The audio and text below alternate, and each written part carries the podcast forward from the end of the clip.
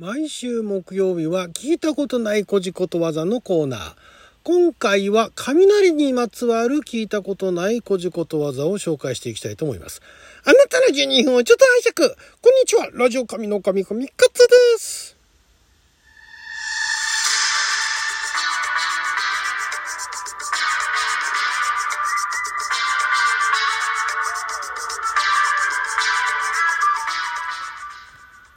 は2022年9月1日木曜日、六曜は千勝ち千勝でございます。えー、毎週木曜日は、えー、聞いたことないこじことわざのコーナー。今、荒木総託者さんから発行されておりました新編こじことわざ辞典の中から、もう今ではあまり使われなくなってしまったこじことわざ。本当に使われたことがあるかどうかも怪しいこじことわざを紹介していきたいと思いますけども、今日ね、うちの近所、雷がすごかったんですよね。まあ、あの今年この夏、まあ、雷が鳴ったのは今日に限った話じゃないんですが、まあ、久しぶりにね結構久しぶりに雷鳴って雨もねすごかったんですけどねもともと雨降る予報ではなかったと思うんですけども雷がドーンなって雨がザー降ってねえすごかったんで、まあ、ちょっと雷にまつわるこじことわざ何があるかなと思っていろいろそんなにね多くはなかったんですがまあでもまあありますよね。えー、ありましたんで、えー、ちょっとそちら紹介していきたいと思います。まずですね、えー、雷というかは稲妻ですね。稲妻という言葉から始まることわざでは青森のこちら稲妻さとろろこれですね、えー、恐ろしく速いものの例えだそうですね。えー、恐ろしく早いものがなぜ稲妻さとろろ、えー、仕事などが、え、仕事などが機敏なのに言うと、え、稲妻は瞬間的に光りとろろ汁も素早く食べられるということからだそうですね。なんでとろろなのかって言ったら、とろろ汁も、一瞬にして、もうなくなるから仕事が早いってことなんですね。だからまあ言い方変えると、稲妻にとろろ汁って言い方もあるらしいんですけども、青森の方行くと、稲妻さとろろって なるわけですね。めっちゃ早い仕事早いの稲妻さとろろみたいな感じになるわけですね。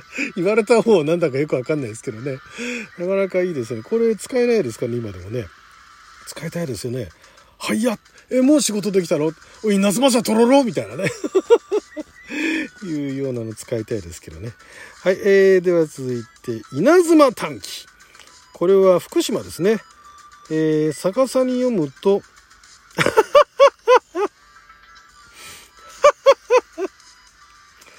なるほど。えー、そんなのがことわざになるの？稲妻短記。逆さまに読むと、えー、ね、まあ読んでください、これは。福島の方で、なんて言葉座が、なんでこの言葉座がね、定着してね、辞典に、辞書に載るまでになったんですかね。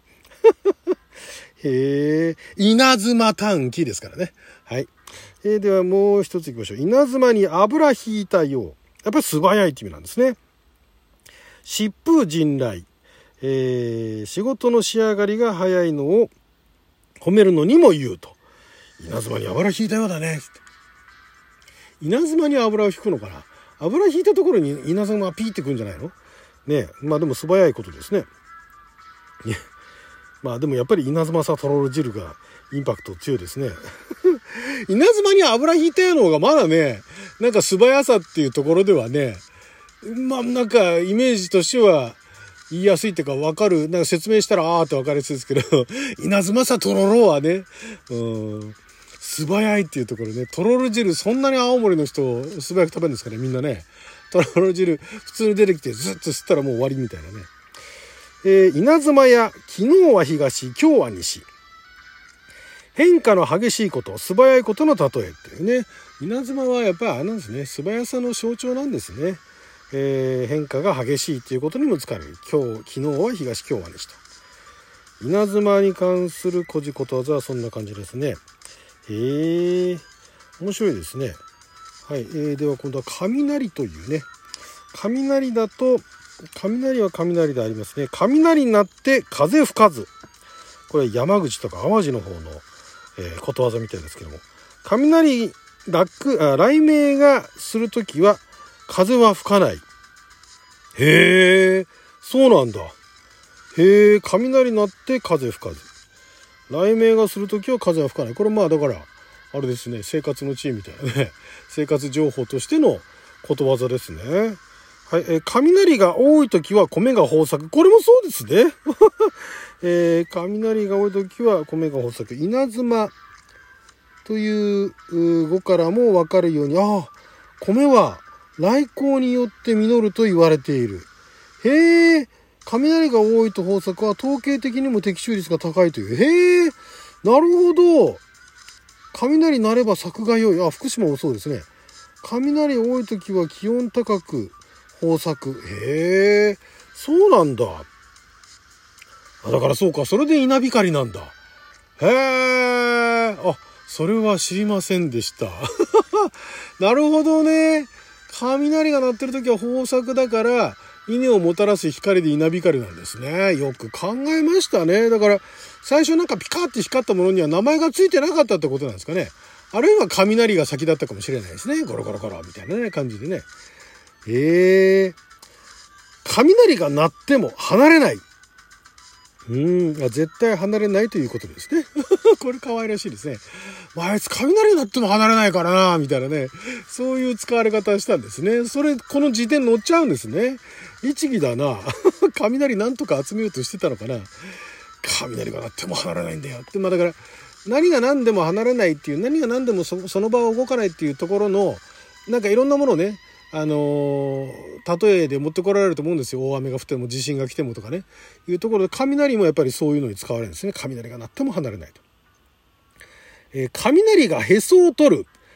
これね、これ昔、私子供の頃なんかはね、よく言われましたけど、最近どうですかね雷が、だからあの、おへそを出してね、へそ出しルックの、子供のでもあれか、子供がまあへそを出してるのってのはなんかお昼寝かなんかでね、とかでなんかおへそ出して、まあお昼寝に限った話じゃないかもしれないですけども、あ、でも違うな。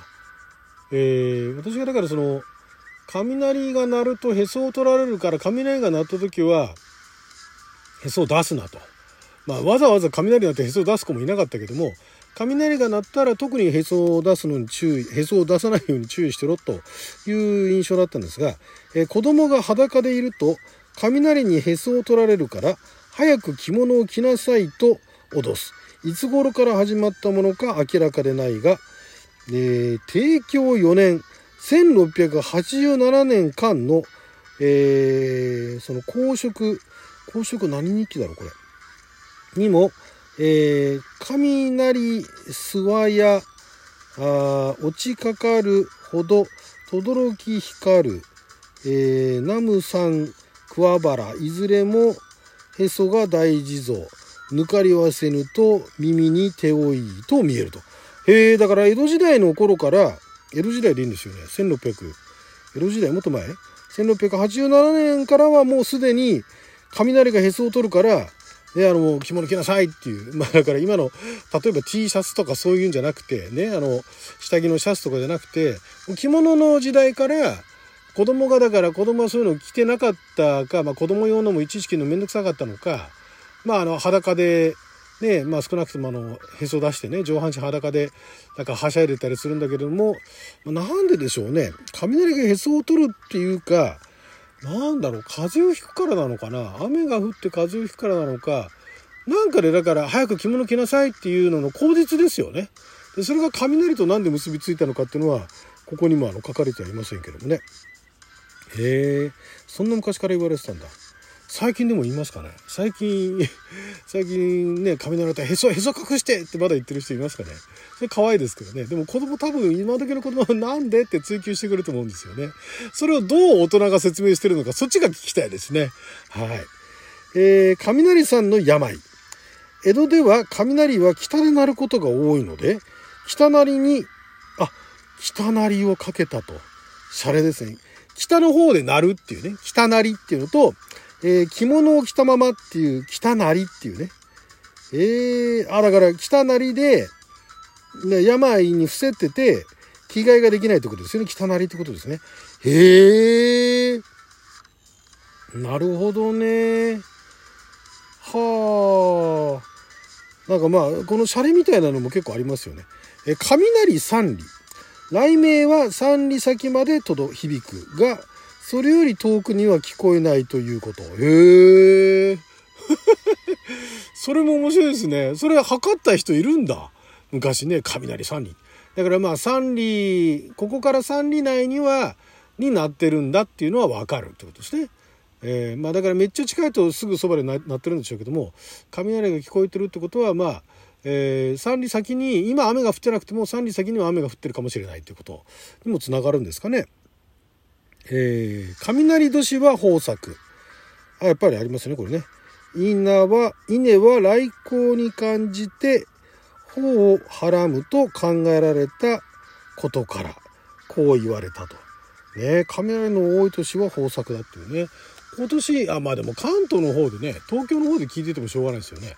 そういう中の農作物が結構ね取れるところで雷が多いと豊作らしいですよなんかさっきの話だとね統計的にもそういうの捉えてるらしいですからねはいそしてですねえー、来生広大雨天全くなしと、えー、大きな雷鳴がしただけで、えー、雨は一滴も降らないっていうねそういうことわざもあるそうですね。大山明動してネズミ一匹みたいな、もうそんな感じですね。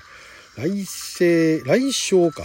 雷の声、えー、広大、えー、広大全くなしと。はい、ということで12分間の記者のお時間いただきありがとうございました。それじゃあまた。